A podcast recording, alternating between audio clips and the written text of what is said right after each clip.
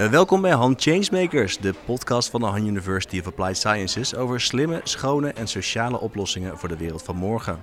In deze aflevering gaan we het hebben over het belang van jonge ondernemers.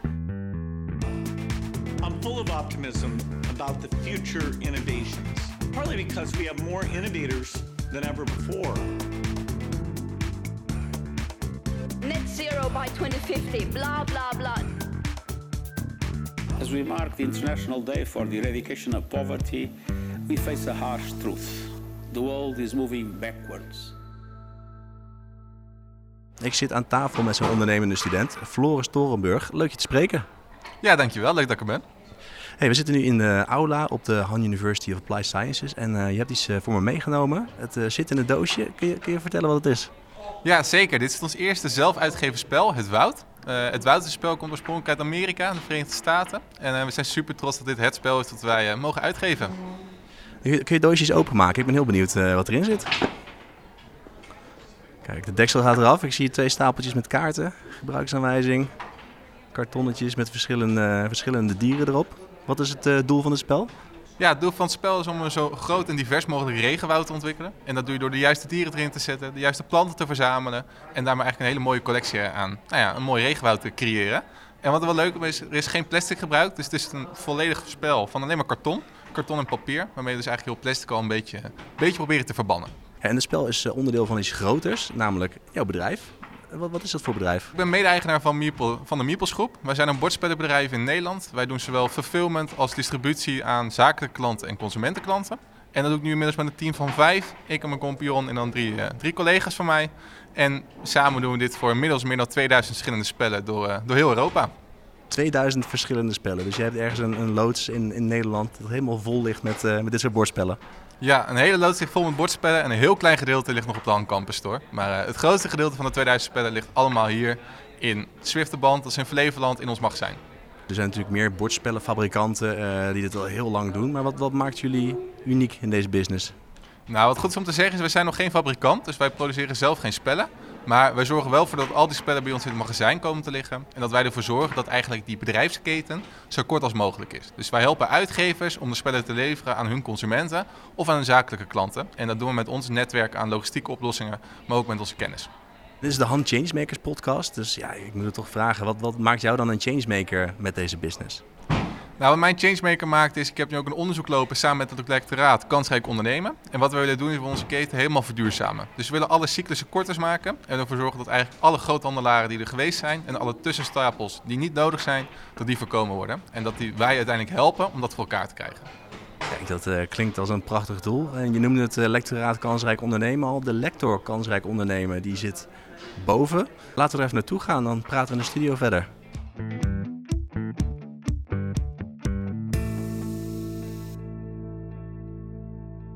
Nou, we zijn inmiddels aangeschoven in de studio bij uh, Thomas Lans. Thomas is lector bij het lectoraat Kansrijk Ondernemen. Thomas, leuk je te spreken. Ja. Vertel, wat, wat doet een lector Kansrijk Ondernemen? Ja, een lector uh, is eigenlijk verantwoordelijk voor het onderzoek binnen een, uh, binnen een academie. In dit geval de Academie Business en Communicatie. En ja, ons onderzoek, zoals de naam zegt, gaat over ondernemerschap. Ja, en ik heb online een, een missie van jou gevonden op de website van de Han. Dat is een hele mond vol toekomstige ondernemers helpen bij het vaardiger worden in het herkennen en evalueren van kansen. Om proactief in te kunnen spelen op een snel veranderende, complexer wordende omgeving. Dat is een mond vol inderdaad. Nou, ik denk in de notendop uh, zou je kunnen zeggen dat uh, uh, de problemen waarvoor we staan inderdaad steeds ingewikkelder lijken te worden. Het is altijd moeilijk te zeggen. Is, het, is, de, is de wereld nu ingewikkelder dan 30 jaar geleden? Ik denk dat je het antwoord daar niet op kan geven. Maar wat we wel zien is ehm, dat we meer zicht krijgen ook op de consequenties van een aantal van die problemen. Uh, en dat we soms misschien wel te makkelijk die problemen te lijf zijn gegaan. Um, en dat we ons wat, meer in moeten verdiepen. De onzekerheid wordt groter. Uh, nou ja, wie functioneren er goed in onzekerheid? Dat zijn over het algemeen ondernemers. Ja, maar, maar je zegt dus eigenlijk, de, de oplossingen moeten misschien wat complexer worden. Het is misschien niet eens de omgeving die complexer wordt. Uh, we moeten in ieder geval beter over nadenken. En dat betekent ook dat we uh, ons niet moeten laten verlammen door die complexiteit. Dat is een risico, hè? want dan heeft alles met alles uh, te maken. en dat betekent denk ik ook dat je, die, eh, dat je toch stapjes moet eh, blijven nemen. Dus niet laten vlammen, maar wel stapjes nemen. Ja. En dat zijn nou typisch eh, vraagstukken waar ondernemers zich prettig bij voelen. Wat zijn belangrijke vraagstukken van deze tijd waar we die jonge ondernemers voor nodig hebben? Heb je een aantal voorbeelden? Ja, dat zijn natuurlijk de hoogoverproblemen, zoals klimaatverandering, digitalisering, ehm, eh, vraagstukken in de zorg. Maar die kunnen ook, het kunnen ook vraagstukken zijn die veel dichterbij liggen bij studenten. Denk bijvoorbeeld aan, eh, aan eenzaamheid, ehm, eh, duurzame kleding, eh, woningvraagstukken. Ehm, ja, dat zijn ook vraagstukken die studenten natuurlijk zelf ook raken. Ja, welke, welke ligt jou het meest aan het hart? Ik vind eh, vraagstukken rondom energietransitie eh, gaan mij wel eh, naar het hart. Omdat ik ook zie dat met in een heel rap tempo de aarde aan het uitputten zijn. En, en ook sociale vraagstukken die echt op wijkniveau liggen, gaan mij aan, aan het hart. Dus echte vraagstukken die, waar- waarbij je misschien niet traditioneel altijd ondernemerschap ziet. maar waar het wel belangrijk is om ondernemerschap ook wat meer in te gaan zetten. Floris, heb jij nou grote maatschappelijke vraagstukken die nu spelen, die, die jij het meest belangrijk vindt? Ja, ik moet eerlijk zeggen, ik vind elk vraagstuk al heel belangrijk. Ik vind op het moment dat je nu ondernemer wil worden, dan moet duurzaamheid in je vaandel staan. En ik denk dat je er echt voor moet gaan leven. Omdat op het moment dat je echt niks toevoegt aan een wereld, ja, waarom word je dan ondernemer? Dus je wil altijd iets toevoegen aan een groter plaatje. En ik denk dat dat voor iedereen ook een essentie moet zijn om ondernemer te worden. En even geredeneerd vanuit die vraagstukken. Eh, Thomas, je zei al, we hebben voor nou, die complexiteit en die, die onzekerheid hebben we die ondernemers nodig. Want dat past bij ze. Hoe Ja. zie jij dat, Floris? Herken, herken jij je erin? Ja, zeker. Ik denk vooral de jongere generatie, eh, de generatie van mijn tijd, wij zijn er om het verschil te maken. Wij zijn opge opgeleid en opgevoed met de digitaliteit. Eh, dus ik denk dat wij er gebruik van moeten maken, dat wij juist die kennis hebben om snel te schakelen. Eh, en dat wij nu nog vernieuwende dingen kunnen doen, zonder dat dat al een heel ouderwets jasje zit, wat al jarenlang gebruikt wordt. En als we het hebben over nieuwe technologie, want we zien ook hele sne- snelle technologische ontwikkelingen. Eh, welke van die ontwikkelingen spelen een grote rol in die vraagstukken van nu, Thomas? Ja, dat, dat zijn er meerdere. Dat is ook een beetje afhankelijk van het domein. Maar bijvoorbeeld, eh, als je kijkt naar bijvoorbeeld naar digitalisering. eh, doordat je eh, bijvoorbeeld platforms eh, zijn ontstaan, kun je veel makkelijker bijvoorbeeld vraag en aanbod bij elkaar brengen. Nou ja, als jij een, eh, een tweedehands kledingzaak eh, eh, wil beginnen hè, om bij te dragen aan duurzame mode. Ja, dan is dat nu mogelijk omdat je die vraag en aanbod bij elkaar kan brengen door zo'n technologie, door zo'n platformtechnologie. Ja, precies. En met platform bedoel je echt die digitale platformen. Ja, Ja, en de algoritmes die dan weer nodig zijn om goede matches te kunnen maken. Ja, dat soort vernieuwing maakt dus ook dit soort ondernemerschap mogelijk. Ehm, ja, goed, die jonge ondernemers hebben, hebben we nodig, dus dat is duidelijk. Hè? Die passen bij die ontwikkelingen, die passen bij deze tijd. Ehm ja, Dan eh, doet het best om die jonge ondernemers te helpen. Maar waarom is dat eigenlijk belangrijk? Want die jonge ondernemers zijn toch juist heel goed in die onzekerheid en het spotten van kansen en zijn proactief. Waarom is dit een, een punt van aandacht? Ja, we weten dat de betrokkenheid over, het algemeen bij ondernemerschap heel hoog is in Nederland. Dat is zo'n 10, 15 procent van de volwassenen ziet wel iets in ondernemerschap. Ehm, tegelijkertijd is er ook een hele grote groep daarin die het misschien interessant vindt, maar nog niet zo goed weet wat ze er precies mee moeten. Eh, ondernemerschap eh, ontstaat niet van de een op de andere dag. Dat is echt ook een proces van stapjes. Eh, en juist in die stapjes kun je studenten heel goed helpen. Hè, door ze ehm, bijvoorbeeld in verbinding te brengen met bepaalde netwerken. Maar ook door ze daarover gewoon kennis mee te geven. Hè, want eh, in tegenstelling tot, een, eh, tot de mythe dat de ondernemer wordt geboren, eh, is het zoals in elk beroep. Je moet ook gewoon heel veel leren. Dus ervaring opdoen, kennis opdoen, netwerken opdoen. Daar kan de Han ontzettend belangrijke rol spelen om die groep die misschien wil ondernemen ook echt te laten ondernemen. Hoe gaat dat in zijn werk? Hoe matchen jullie studenten als Floris bijvoorbeeld aan een, eh, belangrijk vraagstuk? Ja, dus eh, nou ja, wij zagen ook dat het eh, best lastig is om die matches te maken. Zeker als je nog niet zo goed weet of je wilt ondernemen.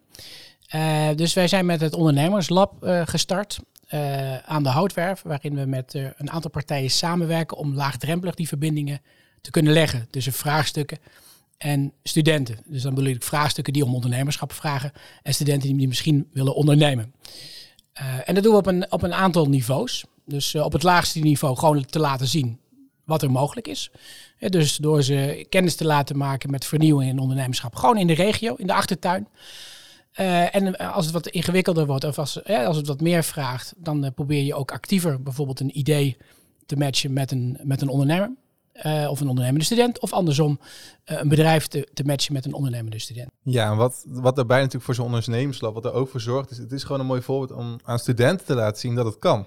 Dus op het moment dat je begint als student, je begint op de hand, je komt binnen en je bent misschien 16 jaar, je komt net van de haven af, ja, dan durf je nog niet zo ver te dromen. Dan heel veel is buiten je handen. En op het moment dat je ziet dat dit soort dingen kunnen, dat je als student zijn je bedrijf zo kan opbouwen, dat je als student zijn een faciliteit zoals een ondernemerslab hebt om in te gaan groeien, ja, dat zorgt er ook voor dat studenten durven te dromen en durven te gaan doen.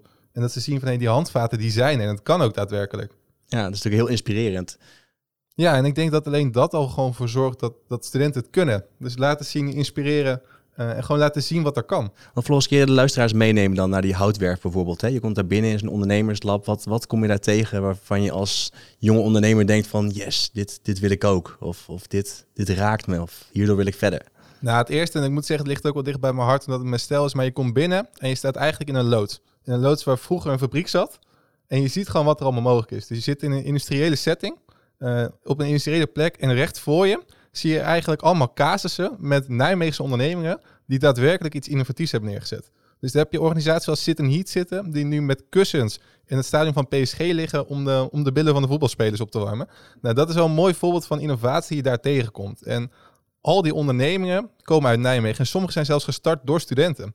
Uh, dus dat laat mij zien hoe je dat kan opstarten en waar je naartoe kan groeien. Ja, dus je hoeft niet een rijke ondernemer uit Silicon Valley te zijn om iets moois neer te zetten. Je kan gewoon een student in Nijmegen zijn en een mooi bedrijf neerzetten en ook nog eens gekoppeld aan een belangrijk maatschappelijk vraagstuk. Ja, en het is zelfs nog mooi. Op het moment dat je echt een innovatief idee hebt, dan kan je er ook gewoon subsidie voor krijgen. Dus je wordt door de hand geholpen om dat daadwerkelijk op te gaan starten. Kun je daar nog iets meer over vertellen? Want op welke manier heeft de hand jou, eh, jou verder geholpen? Misschien ook nog voorbij dat ondernemerslab? Nou, enerzijds ondernemerslab. Ondernemerslab is vrij nieuw, maar mijn traject begon eigenlijk al veel eerder. Uh, eigenlijk vanaf het moment dat ik aanklopte bij het CVO, het Centrum voor Ondernemerschap.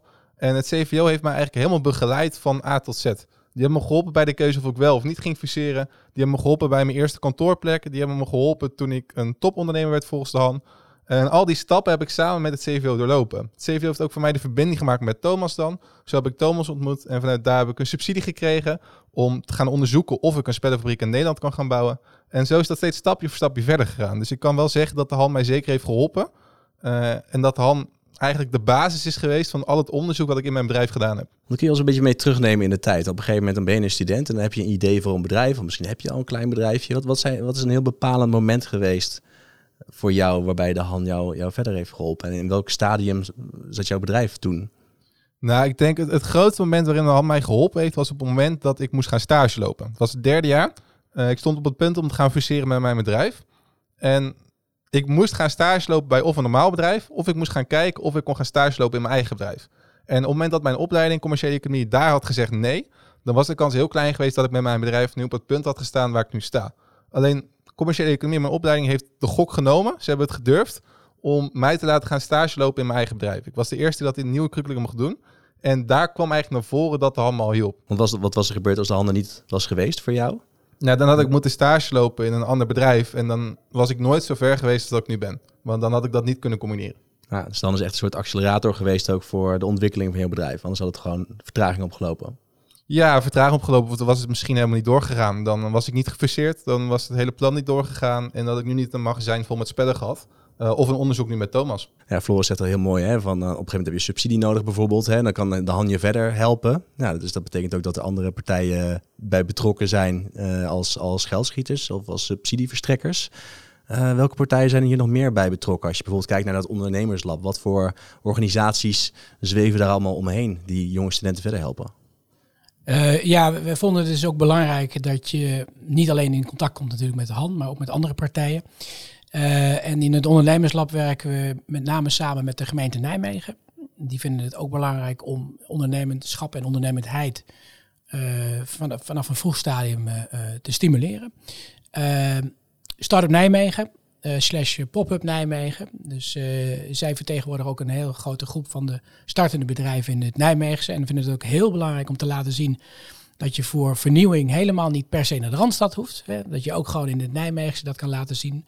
Dus daar, uh, daar zijn die etalages waar Floris het over had ook uh, afkomstig van.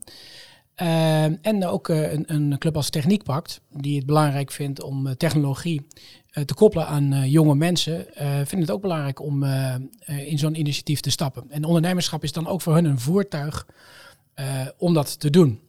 Ehm, en ik denk dat eh, studenten zoals, zoals Floris, ja, die hebben ons bijna misschien niet eens nodig, want die zijn op, op eigen kracht al, hebben dit eh, zelf kunnen ontwikkelen. Maar er is een hele grote groep studenten die nog niet zo eh, eh, die weg weten te vinden. En daar is juist dat ondernemerslab zo leuk voor. Hè. Misschien is het wat voor je. Je kan er wat aan ruiken. Je kan er wat eh, aan proeven.